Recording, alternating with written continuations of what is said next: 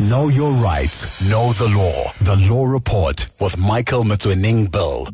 Good evening, Kaya. Good evening, Kaya. Welcome to the Law Report. Nqobizitha Mlilo. I'm standing in for Michael Motsoning Bill. On the usual show on Wednesday, we talk about the law. On the Law Report, we seek to educate in that by the end of the show, you should be well, well, well aware of what the laws of South Africa provide for you. The Law Report with Michael Mutwining Bill. Kaya FM 95.9. Mkaya, um, a, a, very important topic, uh, uh, the road accident fund. Um, I'm sure some of you have had been involved in, in road accidents or you've had someone that has been involved in, in, uh, in, in, road accidents.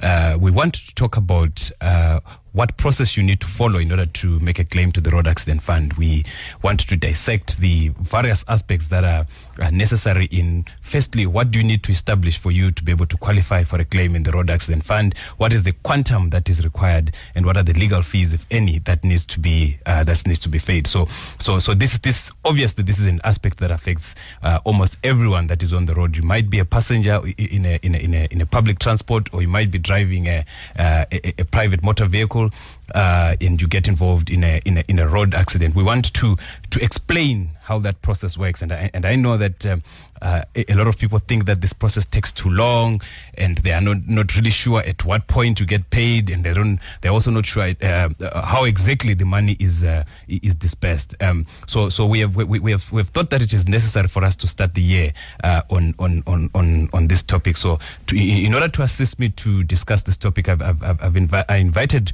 a lawyer and a medical doctor because both of these are necessary in a road accident claim fund. You need a doctor or doctors, and you need a lawyer or lawyers in the form of an attorney or an advocate, a doctor, either a general practitioner or a specialist, in order to help you quantify uh, the, the, the, the claim that you'll be making. So I have Dr. Coce Mfundisi. She's a very good friend of mine. We, we come a very long way from the University of Cape Town. Um, uh, she's a neurosurgeon, um, uh, one of the best that I know. Um, uh, as far as I know, she's the third black female neurosurgeon in the country. So I'm very proud to call her a friend. Dr. Mfundisi, welcome to the show. Thank you, Mlilo, for having me, and greetings to your listeners and also to my colleague, the lawyer on the other side.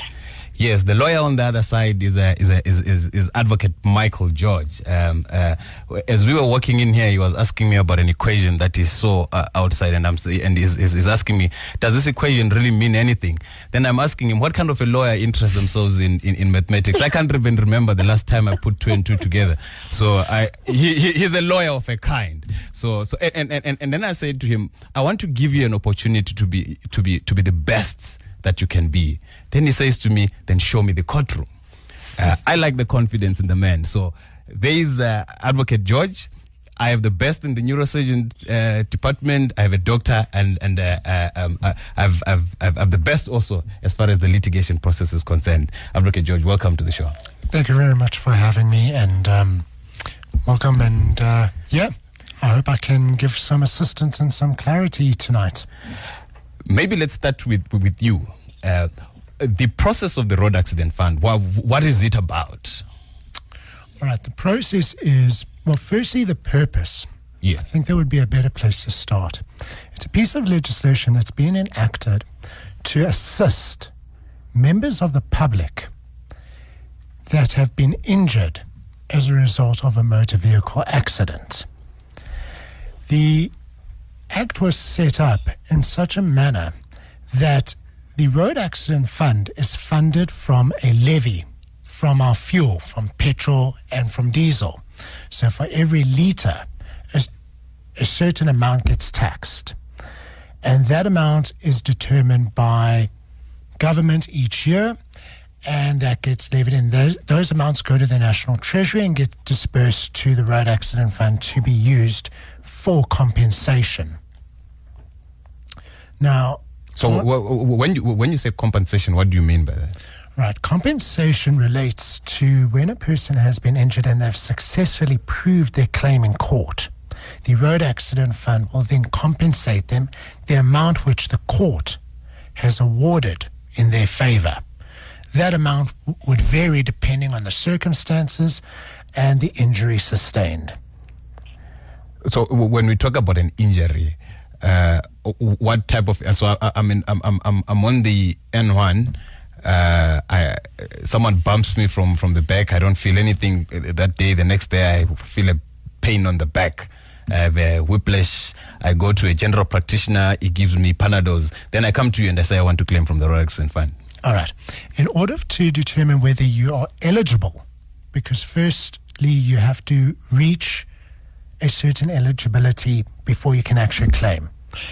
Now, if you've been injured, there are two tests which need to be determined. The first is whether you reach a whole person impairment of 30% or more. Now, whole person impairment is how severely you've been injured. If you do not reach 30% or more, then the second test is what they call a narrative test. And that would be based on whether there is long term bodily injury, whether there is mental or cognitive disturbance long term, whether there's a loss of a fetus, and finally, whether there is permanent disfigurement. Now, if any of those answers are a yes, you may have a claim. The road accident fund. So I, I think, Advocate Jorge, let's let's do this. Let's let's let's restate that again, because what what you are essentially saying is that you need a qualifying criteria for you to be able to lodge a claim with the Road Accident Fund. Let's restate what that qualifying criteria again is. We said the first one is Your first one is whether you reach a whole person impairment of 30% thirty or more. percent. That's the that's the first one. Yes. And the second one, The second one is if you don't qualify for that, Yes. the second test is called the narrative test. yeah. Now, there's four different categories in the narrative test. So, as I said, it is serious long term bodily injury. An example, let me rather give you an example of serious long term bodily injury, is an amputation of a leg as a result of being in an accident. You're hmm. never going to grow that leg back again. Yes, you may get a prosthetic, but it's a permanent injury for the rest of your life. Okay. Then there is long term mental disturbance. And that would be somewhere along the lines, and, and the good doctor would confirm she, this is her field of expertise. But if you sustain a severe head injury, you could end up with neurocognitive or neuropsychological damage, which would be long term damage. So, so Dr. Mfundisi, you will explain to us the second part in, in, in, in lay terms, what, what, what, what that term that he has just used means. Uh, Let's go to the third one. Right. The third one is a loss of a fetus. That is relatively straightforward. Um, the third, or shall I rather say apologies, the fourth one is permanent disfigurement. Now, permanent disfigurement is, and unfortunately, we are speaking about accidents, but an easy example is if you are in an accident and you go through the windscreen your face gets cut up pretty badly from the glass, etc. And even with the assistance of a plastic surgeon, there will still be permanent scarring. Now, that would qualify as permanent disfigurement. Now, who makes the determination of 30%? Those are the doctors. Right. Then that's a good start to bring you in, Dr. Mfundisi. Uh, Yeah. so, so, so, so, so, so, firstly, who do I go to if I want to make a road accident claim fund, uh, a, a road accident claim? Uh, Advocate Jorge has, has just indicated to us the qualifying criteria. So, do I come to you first as a medical doctor, or I go to a lawyer first? As medical doctors, we are often instructed by lawyers uh, to uh, perform the different tests. Well, the first one, of course, being the uh, the WPI, which is the whole person impairment that the advocate was talking about, which must reach 30%. That test in our context is, can be done by a general practitioner. That is someone who's got an MBChB, doesn't have to have any further qualifications be, bef- beyond that. And that person will then complete a form that is called the RAF4 form and we use an American uh, Medical Association guidelines uh, of impairment uh, that we use to do the calculations and therefore reach or not reach the 30% that is required by the, the law. So that uh, 30% um, is done by the GP in, the overall. There are times, of course, especially where we are also asked to then complete the RAF4 form as well. This is now upon instruction by an attorney. It is never the case that a client who has been injured on the road walks into our offices as doctors and asks us and makes an instruction to us to uh, complete these forms or to actually um, um, uh, do the narrative test. So uh, the lawyer then instructs us as well also for a narrative test. So in the context where maybe the WPI 30% has not been met by calculation by a GP, then at times the lawyer instructs them to do a narrative test where they think that there is indeed a case.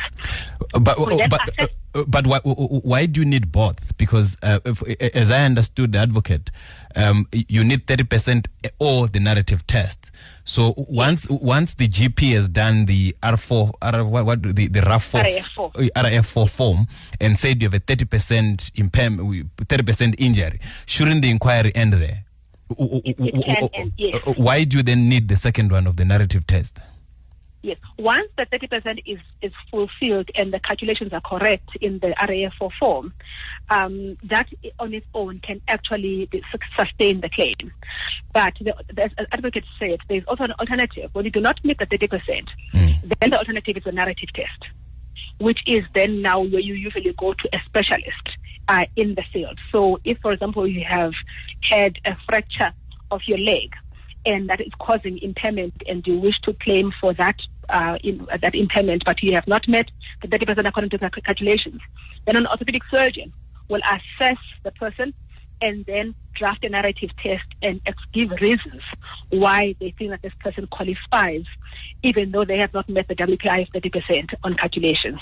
So that will be the narrative test. So as a neurosurgeon, um, in the in the, in the portion of mental uh, impairment, that is long term, uh, the cognitive and uh, psychological or behavioral changes. We then assess the person, for example, who has had an injury in the on the roads, has got a head injury. The WPI test doesn't meet 30%, but when we assess them, we find that there is serious impairment. Uh, that they will be complaining perhaps of memory loss, or, or changes in personality uh, or behavior in the context of an adult and at times in a child, uh, difficulties with learning and difficulties with behavior at home and also in the school. Uh, that person will then be sent to a neurosurgeon who will assess that person and then also with supplementing our report with that of a psychologist educational psychologist or a, a, clinical psychologist who then plays a role of a neuropsychologist, though we officially do not have that registration in South Africa, that person will then um, provide certain tests that are going to be done to assess the extent of mental affectation. And then the neurosurgeon or neurologist combine, compiles a report, a narrative report, which then gives reasons why this person will then qualify for 5.3 on the RAF4 form, which is this component of neurocognitive or neurobehavioral long-term impairment. So, so, so, so, so, doc. So, so typically, I, I, I, I understand the narration. So, so, so typically, uh, I, I, I, want to get a sense. I want to give um, a, a, sense of what happens then practically. You you, you go to. I, I, get involved in an accident. I go to an attorney. The attorney refers the the the the client to you. What happens when that client lands at your practice? I then uh, do an interview. So the the attorney instructs me, send me an instruction letter with uh, supporting documentation, so the medical records uh, from the time of the acute injury and any subsequent medical records. Send me any reports that I'm, I'm going to need to supplement my own report, such as the educational psychologist or the neuropsychologist, industrial psychologist, or occupational therapist, depending on what I'm going to need. So, so, so, so, then, so, so you consider, so, so you you consider the reports that would have been given by by the attorney before you do your own assessment. So at, at, the moment, after, after receiving the, the, the, the instruction letter, yes. the, the, appointment is received by myself and is accepted. Yes. And I assess the client. I do. I, I, take a history. So I sit down and do an interview with them. Okay. To get an idea of what happened. You know, they narrate the story to me as, as best as they can, or at times with assistance of a relative. In the case where they are not in a in, in, in, in, they're not able to give me this history. Mm. I then examine the client to confirm uh, the injuries that, that they state. Um, upon examining them, then I will then go back to the steps that the lawyer will have sent me, yes. which is now okay. medical records, yes, yes, um, yes. other reports that are supplementary. Okay. I then firstly go through the medical records of the client, to confirm what they have told me because the client will say to you, I had been, I was unconscious for two weeks. Mm. And then you see the medical records that the person was actually awake, rapid casualty on arrival from the accident scene. Mm. So I then have to then confirm whatever they have told me and make medical sense of it and uh, uh, try to, to crystallize for the court and assist the court to make a decision that indeed here there was serious injury. Mm. And then also then after look doing all of that, I then take the reports, for example, the educational psychologist or the neuropsychologist, Mm. and then I comment on the injury that the person has sustained in terms of neuro as a neurosurgeon. Mm. I grade the injury.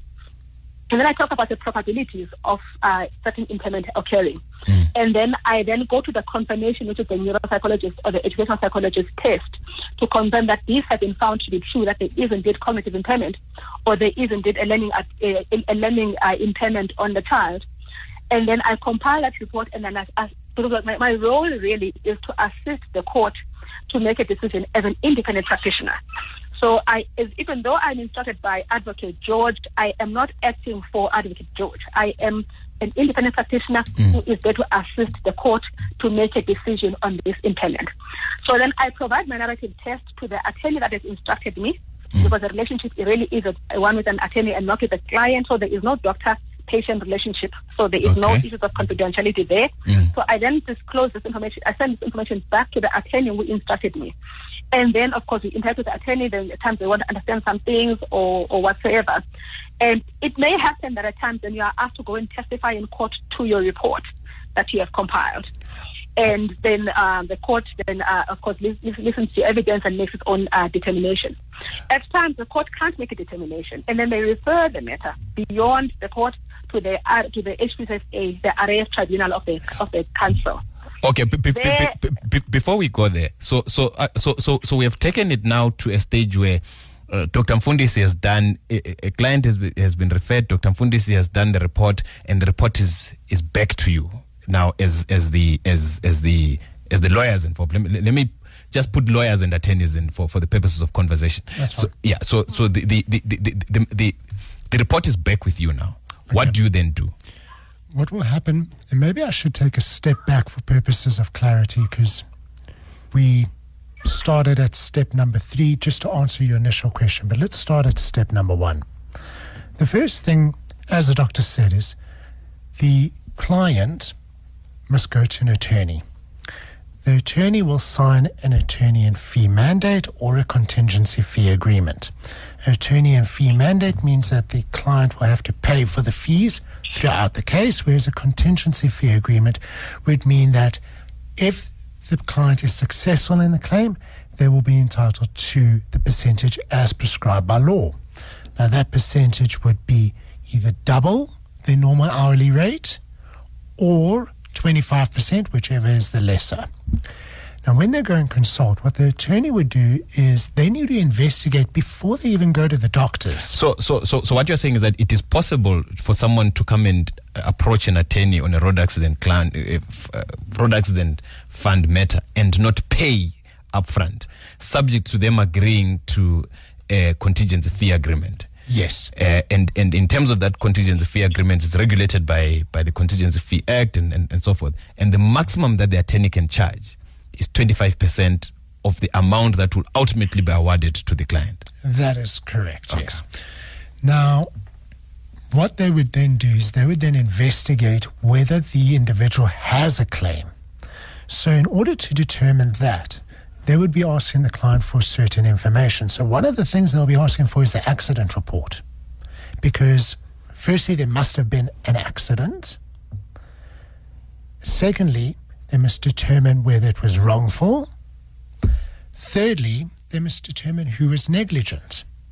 So, for example, with two motor vehicle collision, your client is driving car A and they say car B came into their lane of travel and collided with them.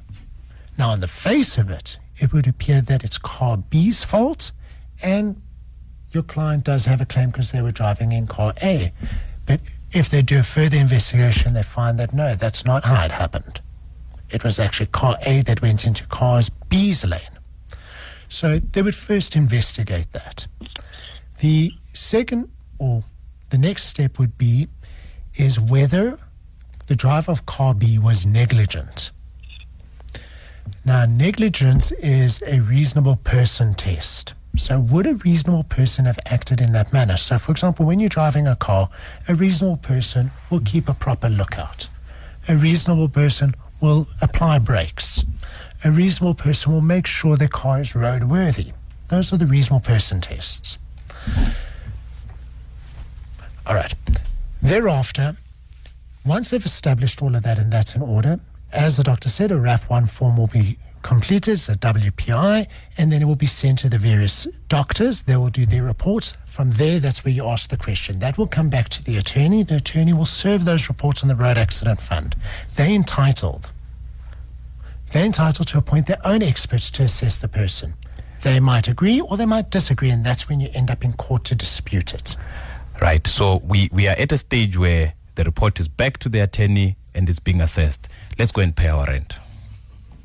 The best tea in the city. King of dance music and entrepreneur, Themba Nkosi, of course, best known as Euphonik, is in the hot seat this week on my top 10 at 10. We've seen, heard, and read pretty much everything there is to know about Euphonik, right? But there is now the growth of Themba Nkosi, now with a property show on one of the news channels. Who is this new man? Find out on my top 10 at 10 this Thursday on the best tea in the city, only on the home of the Afropolitan. The best tea in the city. Weekdays, 9 a.m. to 12 p.m. Kaya FM 95.9. The Law Report with Michael Mutwening Bill. Kaya FM 95.9. Mkaya, welcome back to the Law Report. Nqobizitha Mlilo. I'm standing in for my big brother Michael Motsoning Bill. We're talking about the Road Accident Fund and the process that you need to follow in order to make a claim with the Road, Accident Fund. And I'm joined on the line by a good friend of mine, uh, the third female black neurosurgeon in the country. I'm very proud to call her a friend, Dr. Coceka Mfundisi. And I'm also joined in studio by a very good advocate. And I'm sure those who have been listening, you have heard um, how much learned he is. You know, we're the only profession that is referred to as the learned profession. so that should say something. Um, we, we, we, we're talking about the Road Accident Fund. And if, if you have any questions that you have either for the good doctor or for the good advocate, please give me a call on 086 00 00959. 086 00 00959. Um, Advocate, let me let me come to you before I I, I go to Dr. Mfundisi.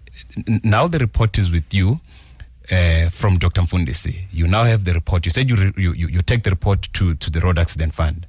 Uh, so so i- i- in, in essence, that means that the claim is between you and the Road Accident Fund, and the Road Accident Fund is the other party. That's why you need to take the documents to to them. Yes. What do you expect them to do? Depending on the type of injuries, what you would normally expect is for them to request that the client go see their doctors. The doctors of the Road Accident Fund. Yes. Okay. So if it's a head injury, as the doctor has described, she's a neurosurgeon and she'll assess the client based on the injuries, the head injury. The Road Accident Fund have a right to have their own expert assess to see whether the injuries, as described by the plaintiffs or the client's um, doctors, is as severe. They might find that it's not as severe. Mm. And that will happen across the spectrum of all doctors that the client went to go see, whether it's an orthopedic surgeon, a clinical psychologist, educational psychologist. Some of those experts may be in complete agreement with each other and there may be no dispute. Other experts may be far apart and divergent and have completely different views, whether it be factual or opinion. Mm. And then they will have to serve copies of those reports on the attorney for the client because he's also entitled to know what their doctors are saying. Yeah. From there, because there would be a clear dispute, or if there is, the matter can either be settled, or if it can't be settled, it would go to court for the judge to adjudicate upon. Okay.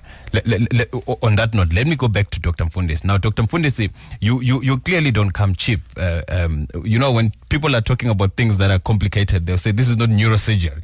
Uh, well, they say, this is not brain surgery. It's, I mean, it's, it's something simple. It's not brain surgery. So, so if you do brain surgery like you, then clearly, um, I'm sure when you ask for the color of the man, it's definitely not the green one. Uh, so, so, so, so, so, so, so, what happens now in terms of your fees? How can can a person in your position, a specialist in your position, as far as the client is concerned? Um, the fees uh, that uh, I charge for the assessment that I do are, are invoiced to the attorney. Okay. and the attorney then takes care of those costs. Or in the uh, uh, instance where I am instructed by the fund, then the fund takes care of my costs. So I would invoice whoever instructs me uh, to to, uh, to to perform the narrative test on their client. So there is no expectation that when the client comes to you, the client must physically mu- mu- must must fork out the money from, from their pocket before they, they consult with you. No, the relationship is purely between myself and the attorney, or myself and the fund, with regards to that uh, payment. And therefore, that means that you, you, you are available to render your services both to, to the plaintiffs in respect of the attorneys and advocate Jorge, and also to render your service in respect of the road accident fund as the defendant in the matter. In the matter. Yes, but as, as I said earlier, that as doctors, we are not a doctor for plaintiff or doctor for defendant. Yes. We are independent assessors, and we ought to give a non-biased uh, opinion. And uh, but recently, our Society of Neurosurgeons, particularly, uh, had a recommendation made, um, you know, to the rest of the peers uh, in the country that it is important to try and balance the work that we do, so that one doesn't have uh, uh, doesn't tend to be pushed towards a particular uh, bias, which is uh, for plaintiff or for defendant. One must look at the cases on both sides, and they must be able to take work from both sides when that uh, work is available. Uh, that then somewhat keeps us, uh, you know, in, within ethical bounds, and also keeps us non-biased. So um, it is never a case that I'm not a shooting gun. We never a shooting gun for anybody. We are purely assessing the situation and making a comment on the situation. Um, so we act on both sides. So, so, so, so, does it ever happen that uh, an attorney brings a matter to you? They say there is an injury, and you come to the conclusion that no, actually, there is, as far as you're concerned, there, there's nothing to claim. Absolutely, we, it, it does happen. So, just to take a few steps back, when I assess a client, for example, I will um, look at the situation, listen to the story. I find that there was no head injury whatsoever. In that instance, I do not draft a report. I simply advise the attorney by a form of a letter that this person had no injury to the head or no injury to the spine, and therefore there is no report that I need to draft.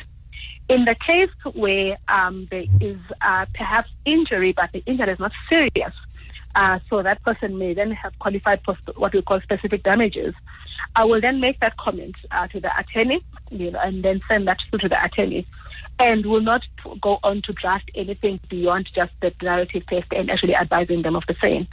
Then at the last instance, of course, there's a client who, who qualifies and then the attorney usually on top of the narrative test, they then ask me for a specialist um, RAF for the calculations of the WPI. In that instance, I will then perform both and then uh, give that to the attorney.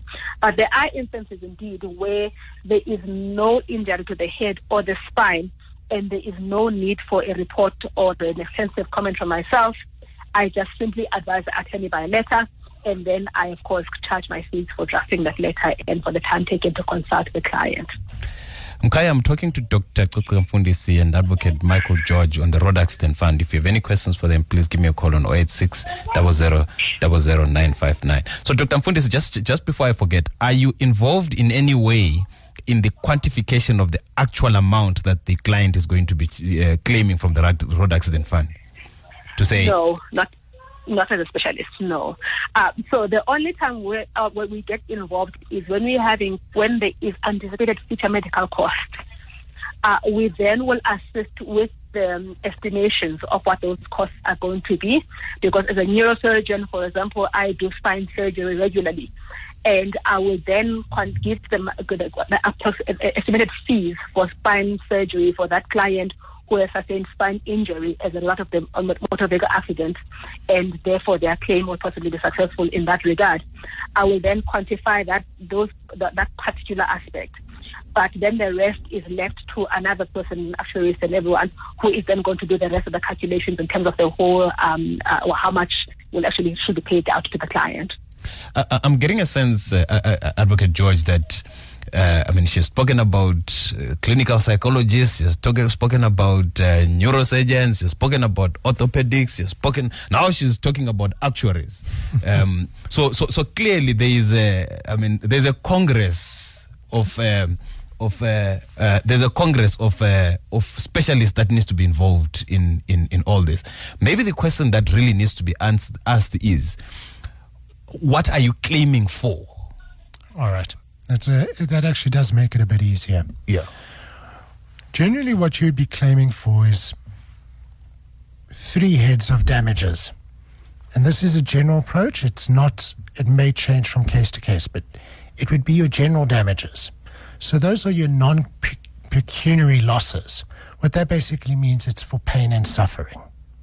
And it's not just pain and suffering you may have sustained at the time of the accident, it is also for pain and suffering that is ongoing. As the doctor said, there may be future medical treatment. And everyone knows a spinal surgery is painful and it may restrict movement in the future because you may need a spine, spinal fusion between certain vertebrae. The second thing that you can claim for would be your past and future loss of income. Now, that's your pecuniary loss. So, if, for example, you are a unskilled worker and you work in the construction industry as a bricklayer, should you sustain severe damage to, let's say, your arms, that you can no longer move your arms, you can no longer lay bricks. You've become unemployable. That is a loss of income. Your final claim would be for past and future medical expenses.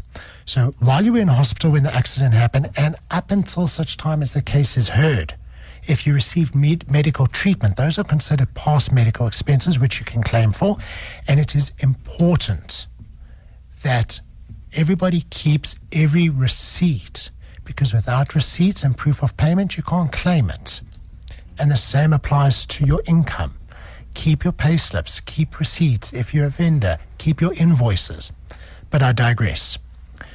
Together with that, as the doctor indicated, this future medical treatment for someone that's receiving spinal surgery, that could cost quite a substantial amount. That is not paid out in actual money. The fund gives an undertaking.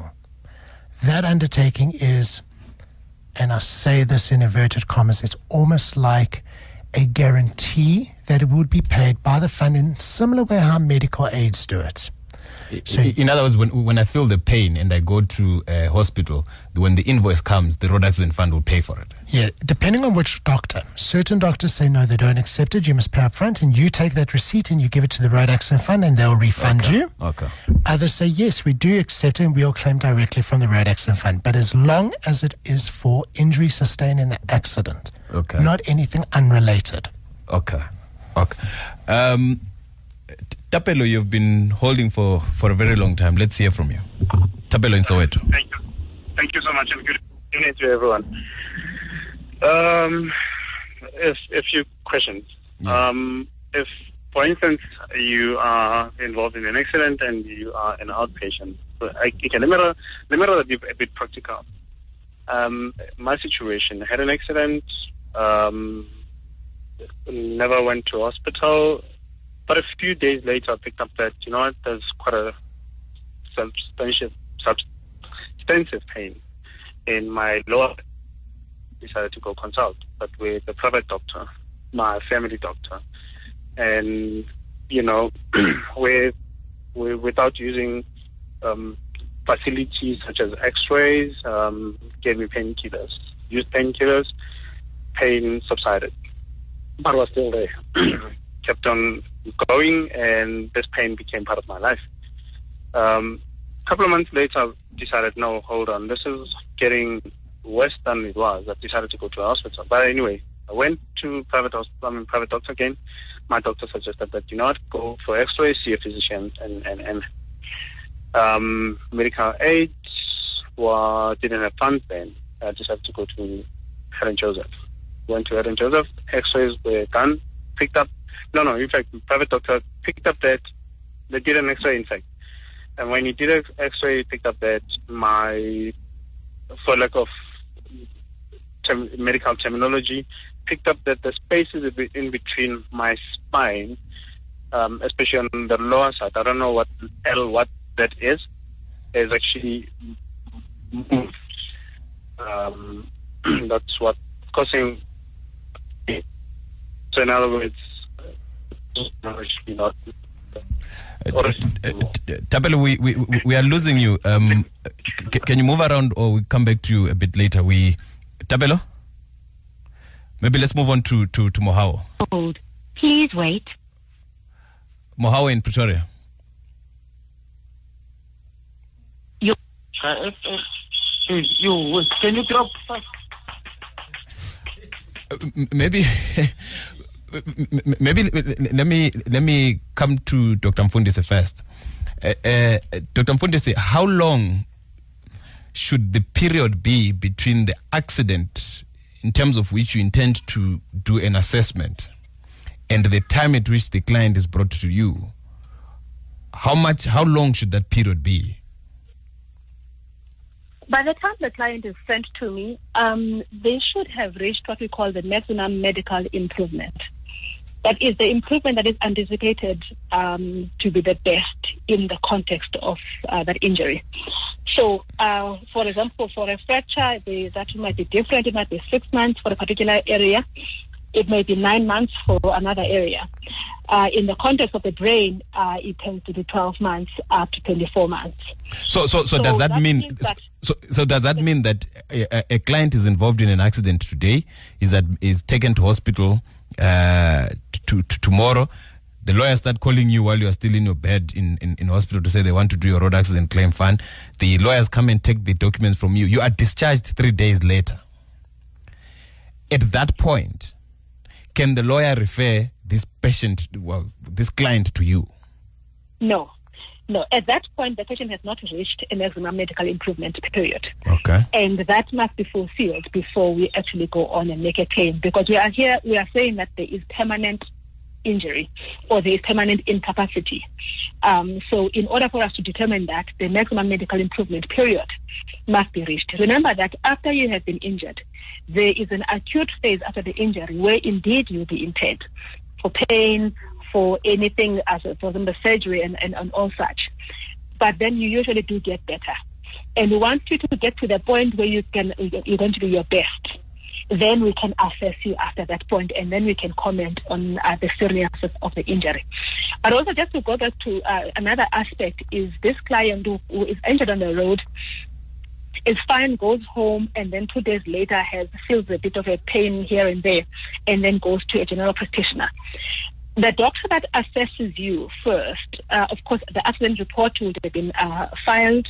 The doctor who assesses you first also has to complete something, a form that we call a J88 form. That J88 is um, a short form that will be filled by a medical practitioner, wherein they make they, they write whatever happened to you, and then state the injuries that you sustained and their findings on the examination. So that if you do then intend to claim in the future, that J88 form will then assist um, ourselves, and then of course an RAF1 form will then be filled on top of that. I will assist um, the fund and also ourselves in moving forward in assessing whether you had an injury or not. Oh, i- But i- the i- so- medical improvement period must be reached before we assess the client. So the the, the, the J88 form, uh, you you'll be you- you'll be trying to link the injury to the accident because I get involved in an accident today. Two days later, I, I go to to a general practitioner, uh, but I don't necessarily go to see a lawyer. Uh, but I complain of injuries that I'm saying these injuries are arising from this accident. That, that, is that the intent of the J88 form?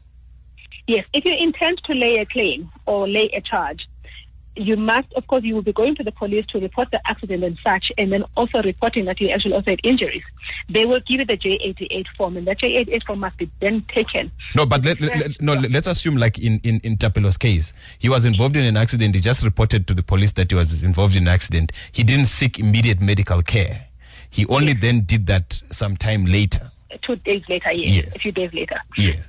Still, that is the first doctor that sees you. Even if it's five days or ten days later, that's the first doctor that sees you.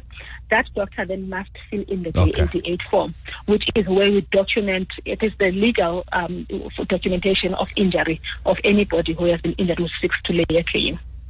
The, this period you're referring to the you said the the, the, the, the period is called uh, The, the maximum medical improvement period. in, in simple languages so masopolile hmm Yes. Also, polyle, you know, the time of recovery has Yes. uh, expired. yes And, uh, we- or rather, the, the time that the anticipate the recovery would have happened, the maximum recovery would have happened, has expired. Then at that point, we say, no i ausopola beyond this. You are not going to get any better, you know, and now they, we must then can then go on and fill in, uh, complete that RAF4 form and then calculate your WPI or complete a narrative test. so so so so advocate Jorge uh, let me put the same question to you how how quickly should a person come to you to say i want to put a claim for the road accident fund we, we, we we know now from dr mfundisi that you have to wait for a period in terms of which so polile Yes. Now, when it comes to the attorneys, Yes. this is very important, and this is a mistake that gets made quite often. If it is a hit and run, so you don't, the person that hit you doesn't stay on the scene and give their details to the police officer, it's called a hit and run. You need to lo- go to an attorney so they can lodge your claim on an RAF1 form within two years. After two years on a hit and let's run, repeat that again. You have to go within two years to the attorney so that you can lodge your claim on a RAF 1 form with the Road Accident Fund. if it is a hit and run yes. the person hits you, injures you, or kills you, or, or, or your, your your family or whoever must approach an attorney within a period of two years. That is correct. Oh, no, no, no. Actually, is it just approaching an attorney within a period of two years, or there must be a lodgement before? No, it's approaching and lodgement. Okay. Has to be within two years. Yes. Then there's the second kind where it's a known driver. So the person stayed on the scene, they gave their details. That you can lodge. You must go see an attorney and must be lodged within three years. Yeah. Right. Once it's been lodged, either within the two years or the three years, summons must be must be issued within five years from the date of accident. N- from the date of accident, not from the date of lodgement, No, from the date of accident. which means the date is much before. yes. Okay. Now those are what you would call prescription periods. If you waited longer than that, you're out of time. And then what happened? Then you have no claim, Okay. unfortunately. Wow, that's a chilling effect. So, Mkaya, I'm sure you're listening that these timelines are extremely important, and I've and I've seen people uh, even coming to some of us to say, "No, I want to lodge a road accident claim," uh, and and then these prescription periods would have would have ended. Um, there- there's absolutely nothing that can be done afterwards, whether you knew or you didn't know about the existence of these three years. As a matter of fact, the the you, you can't lodge your claim uh, thereafter. Mkaya, I'm talking to Dr. Mfundisi. He's a, um, she's a neurosurgeon and um, and Advocate Michael Jorge. Um, if you if you if you want to give us a call to have a discussion with these two. Uh, as we talk about this issue of the road accident fund, please give us a call on 086 0000 951. Sandile, Tapelo, uh, Mohao, Moshele, all of you, I can see you and we'll talk to you after we pay our rent. Know your rights. Know the law. The Law Report with Michael Motsoeneng Bill. Welcome, Kaya Nqobizitha Mlilo. I'm standing in for my big brother Michael Motsoeneng Bill. I'm in conversation with Dr. Coceka Mfundisi and Advocate Michael Jorge on the Road Accident Fund. The switchboard is green and it's boiling. I don't know whether we'll be able to get to all of you in the time that is left. Mkaya, you always call late. Uh, always, you always call late. Let's see if we can try and get as many of you on uh, online uh, as possible. Sandile, there are a lot of people that are hanging on. Please get to the point. Welcome to the Law Report. Hi, how are you? Very well, Sandile. How are you? I'm also fine. I greet everyone. This is in studio. Yes, we receive. Uh, yes, uh, yes. I'll, I'll try to be short. uh. Mm. So my story, I was uh, hit by a car, uh, and uh, I had to stay for six months with uh, with a broken leg. But then I, by the grace of God, I I recovered. So um, after, afterwards, there was a, a, a guy from a pol- police that was assisting me with claiming for for RAF, and um, so what basically happened when my accident happened is that uh, uh, that lady that that hit me, uh, she's actually the one that was wrong because uh, I had the right of way as, as that intersection. So uh, I went through this process of finding the the reports from the doctor and the statement from the police and all that, and then um, the uh, uh, and then the guy told me that the outcome was that um, I my claim is unsuccessful because uh, I did not sleep at the hospital. So I, I, I just want to find out whether was that a, a fair outcome because I have this uh, other guy that I know. He was also involved in an accident and his injury was not that serious, but he had uh, lawyers that were assisting him in making his claim, and he was ma- he, he managed to to have a successful claim. So. I just I just wanted to know uh, from the lawyer that is in studio and the doctor if if whether what they told me was valid or not, and and also was it a fair outcome? Uh, Sandile, we got you. Uh, Dr. Mfundisi and uh, Dr. Jorge, uh, hang on to that question. Uh, let's take Tapelo. Tapelo, uh, try and get to the point, Tapelo. The, the, the switchboard. yeah, is- I've, is- I've is- realized that I have to get to the point. Anyway, in, in all fairness, I still have not healed. So I lost my claim through somebody from Helen Joseph. Um, but now, ultimately, I'm being advised that my documents have not been submitted. Um, and I had to write some email to somebody senior there, but still. Your Now, documents have not been submitted to who? No, and they, the, my documents are missing. But when they checked on one of the documents that we sign when you submit documentation to a representative, a rep, road accident fund representative, my name appears there. But suddenly my documentation is not there. So I'm still not healed, and it's now over three years that I was supposed to have been paid, which I don't know um, how much. I still have a file with at Helen Joseph showing that I have injuries, went through what's this called scannings and scans and and and, and um. The, We got you, Tapelo. Uh, Yeah. Let's So go to. to Mo- where to from here. Yeah, we got you, Tapelo. Uh, Dr. Mfundisi, you, you had the question, and Dr. J- uh, Advocate Jorge, you, l- let's take uh, Mosh- Moshele as well from Vosloorus. Moshele? How are you?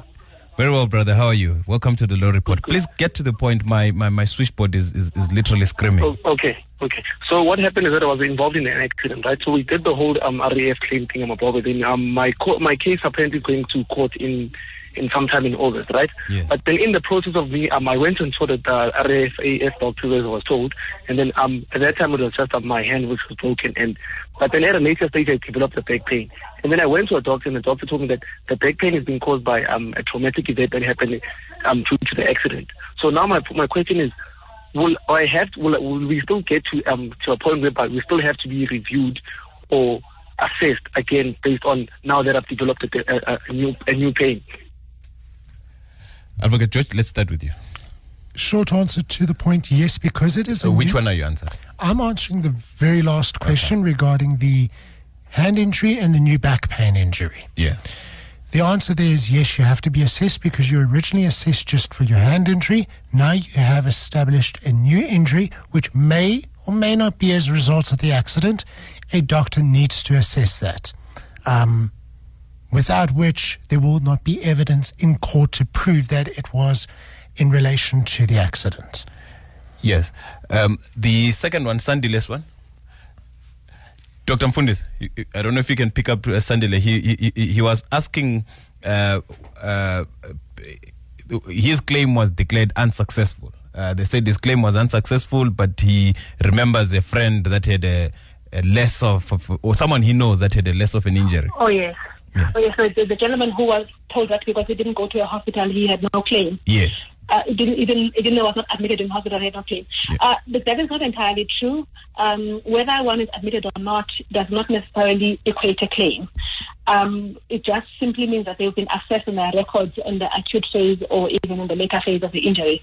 But the, the, the, whether the person has a claim or not, an assessment has to be done by a medical practitioner, um, and then a WPI has to be calculated or a narrative test has to be uh, uh, fulfilled, and then uh, sent to, sent to the lawyers.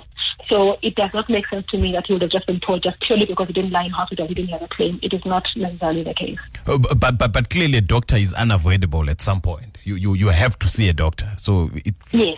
yeah, so uh, no matter how good your grandparents might be, you, you, they, can look after you, but at the end of the day, you need to see a doctor, Mfundis. It, it, and you need to see a doctor. It can be a GP, but you must see a doctor so that the J88 can be fulfilled. Yes, and and and, and then Tapelo, uh, he was talking about. Um, uh, he developed. He, he, he realized he continuously had a pain on the back, and uh, somewhere he said somewhere on the bottom of his spine or something to that effect. I don't know what what the medical term would be. Um, would, would you have a sense of what would, what is happening with Tapelo? Of course, you haven't you haven't you haven't examined him. Yeah, it sounds like what he's narrating to us is that he might have had a soft tissue injury uh, at the time of uh, the motor vehicle accident, and then later on uh, it aggravate may have aggravated uh, as, um, a, a degenerative spine, which is a condition that many of us are perhaps walking around with, where our spine has simply aged. But the inju- injuries, minor injuries as well, can aggravate uh, that kind of condition and actually make it symptomatic. So I'll be walking around with my, with my degenerative spine right now, with no problems, and then I'm in an accident, then suddenly I've got uh, pain or I've got nerve entrapment. And then that, at that point, I need to be assessed. And he says he had an X-ray done at Helen Joseph, and it seems like it was confirmed that he had degenerative spine. Now, the issue of the seriousness of the injury, uh, whether it is serious or not, there is a list of serious injuries from the RAF that is provided. Uh, so that that list has to be fulfilled. And uh, unfortunately, a soft tissue injury, as you know, most many clients, of course, are complaining of pain from it. But at many times, the soft tissue injury alone does not meet uh, the serious, the list of serious uh, injuries, um, which is um, for, to be to be um, to be paid out. So, uh, are you able to tell Dr. Mfundisi that this injury uh, was aggravated by the accident, but not necessarily caused by the accident? Yes, yes, because you may find that the client, after injury, has been admitted in a hospital within uh, days, and then an X-ray is done, and then you find that there are the degeneration of the spine. It is particularly, you know, usually the spine or joint uh, that is uh, arthritis or whatsoever. In those initial X-rays, you find that there is uh, cha- there are changes already. So that, of course, would not have happened uh, occurred as a result of injury that happened two days ago. But that may have been a pre-existing problem that unfortunately will be aggravated by the acute problem, which is the injury at the time of the motor vehicle accident. So, so when you so, so, so, can so, tell. so when you do a, your your report to to Advocate Jorge, you say this injury was merely aggravated by, but it, there was a pre-existing condition. Yes, I will confirm that there is indeed a soft tissue injury of Yeah. the spine, and then I will also comment that they, according to the records that I have, there was a pre-existing um, degenerative changes of the spine, and that soft tissue injury has aggravated or has made that symptomatic. Um, and then, of course, just, uh, so I advise the attorney in that regard that this, what you are seeing now is partially a, prob- a result of a pre-existing problem, but aggravated by what happened at the motor vehicle accident. So, so, so, Advocate, wh- wh- what is the effect of of this on on on the quantums of the claims? All right. Well, based on the report that we received from the doctor, the report would have to be clear to say to what extent it has aggravated it and what future consequence there would be thereof. Now, if it is a soft tissue injury and the person doesn't qualify under the WPI test, the first test we spoke about, The thirty percent test. Yes. Or the narrative test. Mm. Then the person wouldn't have a claim in terms of general damages, which is your non pecuniary. Whether the person would have a claim in respect of loss of income, an industrial psychologist, and actually would need to assess that uh, together with the occupational therapist. They may come back and find to say the person was doing a desk job before. The soft tissue injury to the back doesn't stop them from doing a desk job. There is no loss. Okay. Or they may say that there is a loss because the person was a manual labor and they can no longer do manual work. We, as advocates and officers of the court, we are guided by the various doctors, but there is also a point of um, logic or flow and consequence that has to be followed, and the one does not necessarily lead to the other.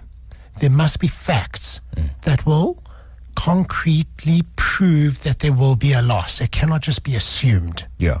Okay. So, so, so, so, how long does this process take of uh, of fr- from the day I walk into your office until you get uh, well, I suppose it also the same question also uh, goes to Dr. Mfundis to say how long does it take for you to do to, to do the report? Maybe let me start with you. How, how long does this process take until the money hits my bank account? It could take a couple of years, unfortunately, because there's a number of factors. Okay. By a couple of years, you mean how many years? Probably four, five years, sometimes quicker. Okay. It depends on the type of entry. But the first factor takes into account is how quickly did the person go to the attorney after the accident? Yeah. Did they come on year three or did they come on day two? Yeah.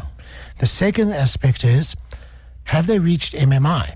What because you can't, the max, maximum medical improvement. Yeah, Because you can't go to the various doctors for them to assess you unless you've reached that. So, an example would be So, so I'm in an accident. For as long as I'm still in intensive care unit, th- there's nothing that can be done. yes, there's nothing So, so what happens to prescription then? Well, your prescription would be two years. Um, so it's highly unlikely you're going to be in intensive care unit for two or three years. You may be intensive care depending if, for example, But prescription will be running. it will be running, yes.